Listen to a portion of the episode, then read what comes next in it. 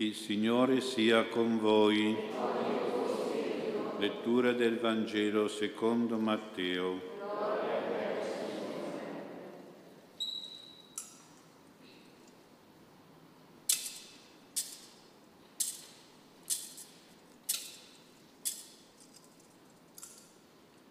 In quel tempo, quando il Signore Gesù seppe che Giovanni era stato arrestato, si ritirò nella Galilea lasciò Nazareth e andò ad abitare a Cafarnao, sulla riva del mare, nel territorio di Zabulon e di Neftali, perché si compisse ciò che era stato detto per mezzo del profeta Isaia, terra di Zabulon e terra di Neftali, sulla via del mare, oltre il Giordano, Galilea delle genti. Il popolo che abitava nelle tenebre vide una grande luce per quelli che abitavano in una regione e ombra di morte, una luce è sorta. Da allora Gesù cominciò a predicare e a dire convertitevi perché il regno dei cieli è vicino. Parola del Signore.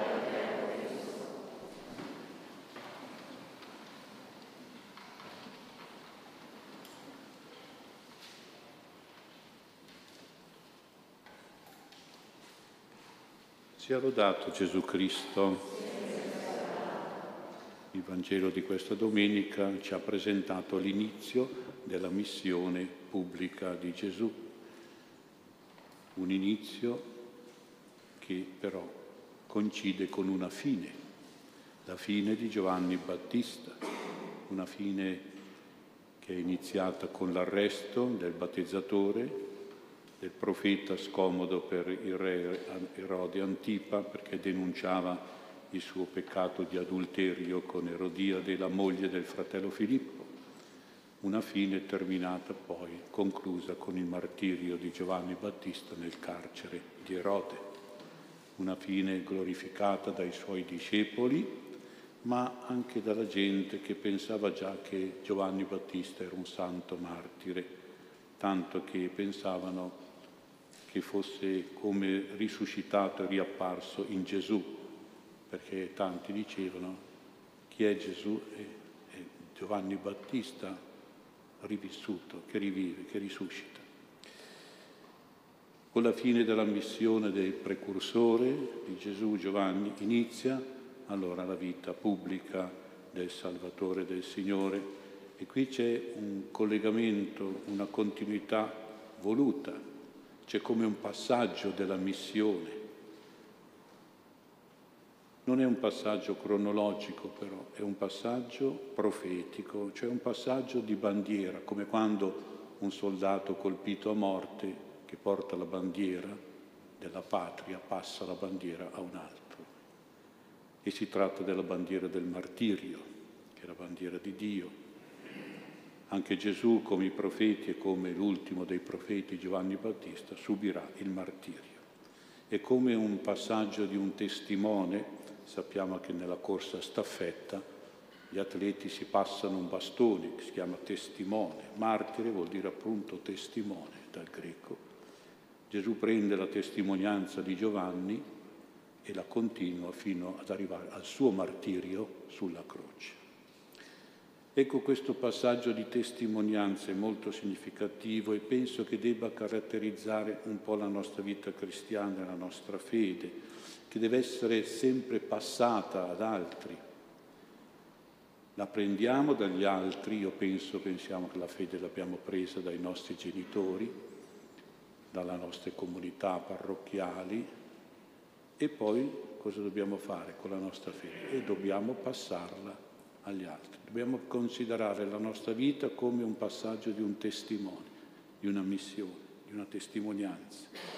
E io penso soprattutto ai genitori di oggi che hanno purtroppo, mi sembra, in molta parte dimenticato questo loro dovere di passare la fede, la preghiera ai loro figli, non sanno, non insegnano neanche a fare il segno della croce oggi, i genitori di oggi, purtroppo cosa passano i figli della fede e della preghiera.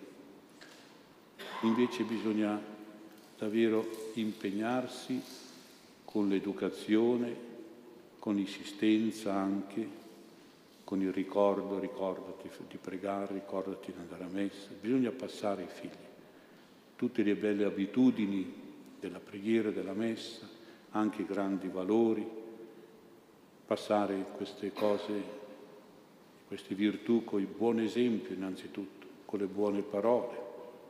Sono importanti, prima l'esempio, poi anche le parole.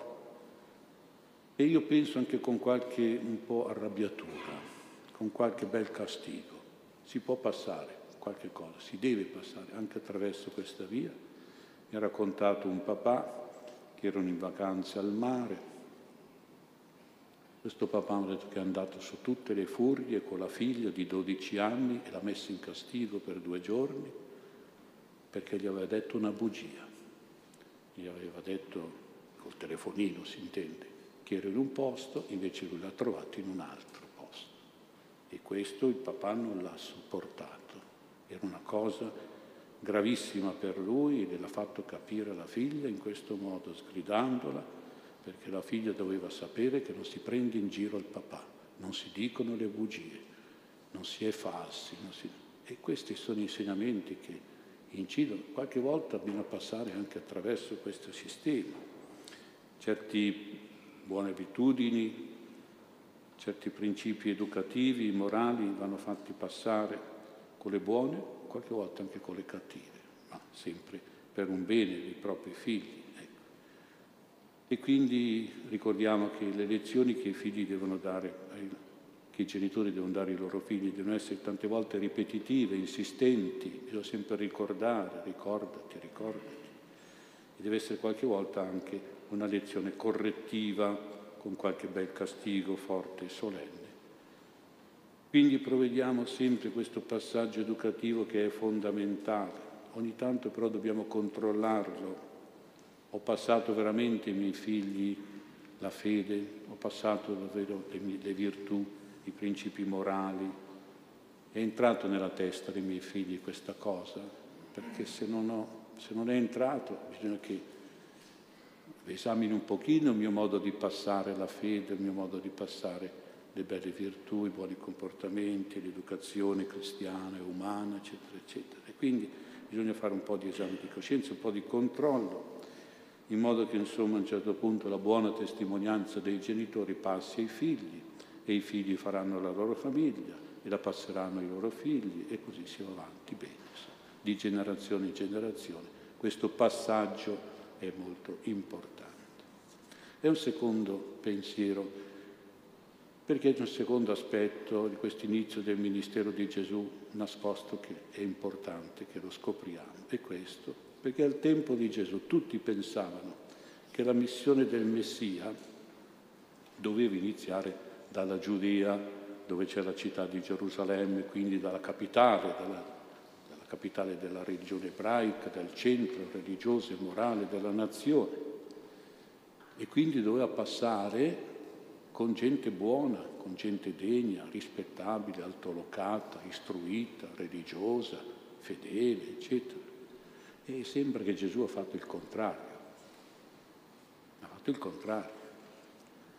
Gesù ha iniziato la sua missione non dalla Giudea, ma dalla Galilea era una terra sì ebraica, ma era piena di gente pagana, di gente idolatrica, di gente demonizzata, era piena di persone peccatrici, impure, indegne, contaminate dall'idolatria, dall'immoralità, persone che erano disprezzate come peccatrici come eretiche, i giudei insultavano e disprezzavano i Galilei, Gesù era Galileo, perché consideravano dare a uno del Galileo era da dargli come un idolatro, un eretico, un delinquente, una brutta persona, eccetera, eccetera. E Gesù invece va lì con questa gente, perché è Galileo anche lui. Lascia Nazareth, noi pensiamo che Nazareth sia stato un bel paesino dove tutti si volevano bene, dove tutta gente buona, no, tutto il contrario. Sappiamo che Nazareth aveva una brutta fama, si diceva da Nazareth può venire qualcosa di buono E la risposta quando uno fa questa domanda è no, non c'è niente di buono, sono tutti cattivi a Nazareth. E io penso che però qualche eccezione c'era.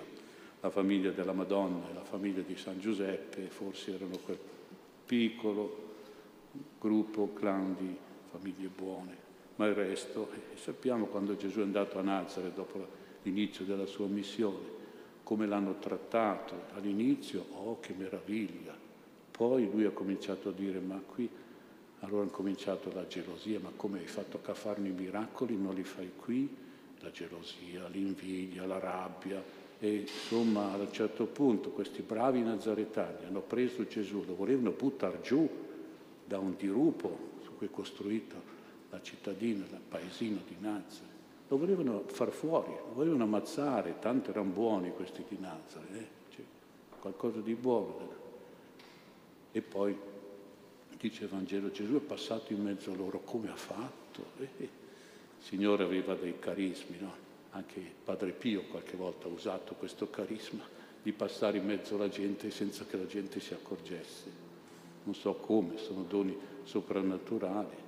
Insomma, si è salvato perché ha dovuto usare un suo carisma soprannaturale di, di, di, no, di passare in mezzo a questa gente inferocita e salvarsi così. E vedete com'era, però è ripartito da lì. Poi direte, è andato ad abitare a Cafarno, Gesù. Oh, chissà che bella città che è Cafarno, si è andato Gesù ad abitare lì. No. E invece Cafarno, cari miei, era una cittadina di frontiera, una cittadina marinara, ecco, era una cittadina in riva al lago di Genesaret. Gesù si è lamentato anche di Cafarno e eh, gli ha fatto una brutta perché nonostante tutto quello che aveva fatto, che era andato lì ad abitare, non si era convertita. E infatti era un luogo di affari loschi, di attività commerciali naturalmente, truffaldine, di materialismo, di divertimenti, di peccati e di vizi, questo era Cafarno.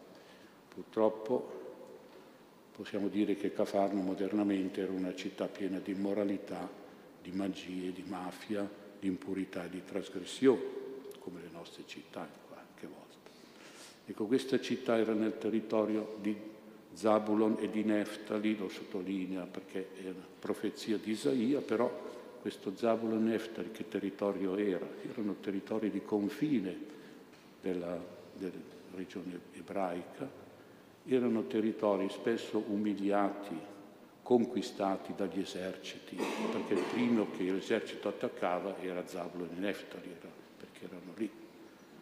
Vediamo anche oggi, quando si invade una nazione, prima, quelli che sono davanti, le prime regioni sono quelle attaccate e distrutte completamente quindi oggetto di invasioni pagane e quindi oggetto di rapina, di devastazioni, un territorio che faceva pietà. E Gesù è pietoso è andato anche lì, immersi nelle tenebre del male. Questa scelta di Gesù è già indicativa della sua missione e Gesù è venuto per salvare. È venuto come redentore, liberatore, consolatore, guaritore, perché lì c'era bisogno proprio di questo. E lui è andato a finire proprio lì. Vedete, Gesù non va ad abitare nella regione santa della Giudea, ma va ad abitare nella regione peccatrice della Galilea. Non va tra i giudei giusti e buoni di Gerusalemme, va tra i giudei peccatori e paganizzati di Cafarno, non va a stare tra gente santa, ma tra gente peccatrice, non va tra gente benestante e tranquilla, ma tra gente povera e vessata.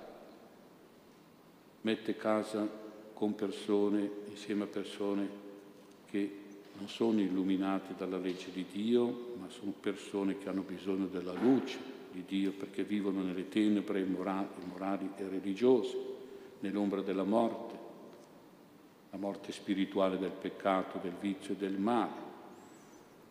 Eh, io penso che nessuno di noi farebbe una scelta simile, di andare a abitare nel quartiere della città più malfamato, più delinquente, più mafioso. Eh, starei lontano io. E invece però Gesù, vediamo, questa scelta di Gesù ci fa capire che noi dobbiamo anche avere questa missione di aiutare, per esempio oggi i nostri giovani che sono così devastati, le nostre famiglie così distrutte, è lì che dobbiamo, dobbiamo, dobbiamo aiutare queste persone, no? Da fare tutto quello che possiamo per salvarle, i giovani, per salvare i giovani, per salvare le famiglie, per salvare i bambini, salvare gli anziani, salvare i poveri. Questa è la missione di Gesù e dobbiamo farla anche noi. Ecco, Gesù è venuto con questa missione di Salvatore, la affronta con coraggio eccezionale, con spirito combattivo di esorcista divino, perché in quelle regioni i demoni scorazzavano più non posso, eh? perché usavano molti pagani la magia, l'esoterismo, la stregoneria, i malefici, quindi c'erano demoni da tutte le parti, per quello che Gesù ha fatto molta opera di esorcismo, per scacciare questi demoni. Poi anche Gesù è andato con spirito terapeutico proprio per, come medico divino, perché è una regione piena di malattie di ogni genere, psichiche e fisiche, dovrà fare tante opere di guarigione, di provvidenza, di miracolo con l'imposizione delle sue mani, va con questo spirito di insegnamento della morale del bene perché c'era una grande epidemia di tipo di male proprio. E qui che richiama la conversione, Gesù, convertite, la prima parola che dice, che è poi un riassunto di tutto il suo insegnamento dell'inizio della sua missione, convertitevi, la conversione. La conversione vuol dire voler eliminare questo vizio, questi peccati, questi mali, tutte queste brutte cose. Il primo insegnamento di Gesù si riassume in questo invito imperativo, ripetuto spesso, convertitevi, una conversione continua, forte, energica, radicale. Cos'è la conversione? La conversione è un cambiamento totale di direzione di vita, una correzione del modo di pensare, nella mente, di sentire nel cuore e di agire nella, nelle azioni. È un cambiamento degli errori, degli sbagli e arrivare alla verità e alla luce, al bene luminoso della legge di Dio e del Vangelo. Ecco, guardate che di questa conversione abbiamo bisogno tutti, eh, personalmente, perché i peccati coinvolgono la nostra salute, i nostri giovani, la nostra famiglia, e c'è bisogno di convertirsi. Magari sono anche piccole conversioni quelle che facciamo noi, però sono importanti. Non dobbiamo togliere la conversione dalla nostra spiritualità cristiana, perché è la prima cosa che dobbiamo sempre fare. Ogni giorno dovremmo dire da cosa mi devo convertire io, e perché ho fatto questo, mi sono comportato così male. E poi c'è le conversioni ideologiche, le conversioni politiche, e purtroppo queste dominano. Eh? e se vanno su certi partiti che propongono certe cose che sono contro la legge di Dio, contro il Vangelo, eh, dobbiamo chiedere a questi partiti la conversione e se non si convertono eh, mica, mica, dobbiamo votarli. Eh. Stiamo molto attenti perché se no vuol dire avvallare queste cose negative, questi, queste brutte cose che ci propongono dal punto di vista della vita morale e sociale e quindi dobbiamo davvero fuggire le tenebre del male perché il demonio è il principe delle tenebre e Gesù invece porta la luce della verità e del bene. In questa conversione poi dice Gesù si realizza il regno di Dio. Però il regno di Dio, che è il regno della, della legge di Dio, dei principi, dei valori, del Vangelo, delle virtù, viene dopo che sei stato il convertitevi, allora si entra veramente nel regno di Dio. E guardate che oggi questa conversione nella Chiesa è un po' dimenticata, così è la mia impressione. Non si parla più del peccato, non riesco a capire perché. E infatti la gente, conseguenza, dice, ma peccato, e che cos'è il peccato? Io non ho fatto peccati, io non faccio nessun peccato, devo andare a confessare che cosa? Io non faccio eppure li fa i peccati, ma non è peccato. E allora la conversione, ma forse la Chiesa si è dimenticata di predicare la conversione. Gesù ha detto convertitevi. Non si può dire soltanto, eh, poverini peccatori, sì, accogliamoli, comprendiamoli, includiamoli, misericordiamoli, siamo misericordiosi. Certo, col peccatore sì, ma col peccato no. Eh. Il, il peccatore lo possiamo accogliere, capire, essere misericordiosi con lui, perdonare, ma il peccato va condannato. Pecca- dal peccato ci si deve convertire, ci si deve correggere dal peccato. Questo è importante e fondamentale, non si può dimenticare questo. Non ci dobbiamo sbilanciare troppo sull'accoglienza del peccatore, dimenticando la condanna del peccato e la richiesta della conversione, della correzione dal peccato. È un'altra cosa. Altrimenti se si accetta tutto il peccatore si accetta magari anche il suo peccato, questo non va bene. E per essere cristiani la conversione è il primo passo e non si può non farlo, è sempre fondamentale questo tentativo, impegno di convertirsi dal male e dal peccato. Dopo, in questo modo, si entra nel regno di Dio. Da parte nostra facciamo sempre qualche buon esame di coscienza, se ci accorgiamo che c'è qualche tenebra, qualche ombra di morte, peccato nella nostra vita, vediamo un po' di convertirci e faremo entrare sempre nel nostro cuore la luce del Signore, la luce della legge di Dio, la luce del Vangelo che deve illuminare la nostra vita.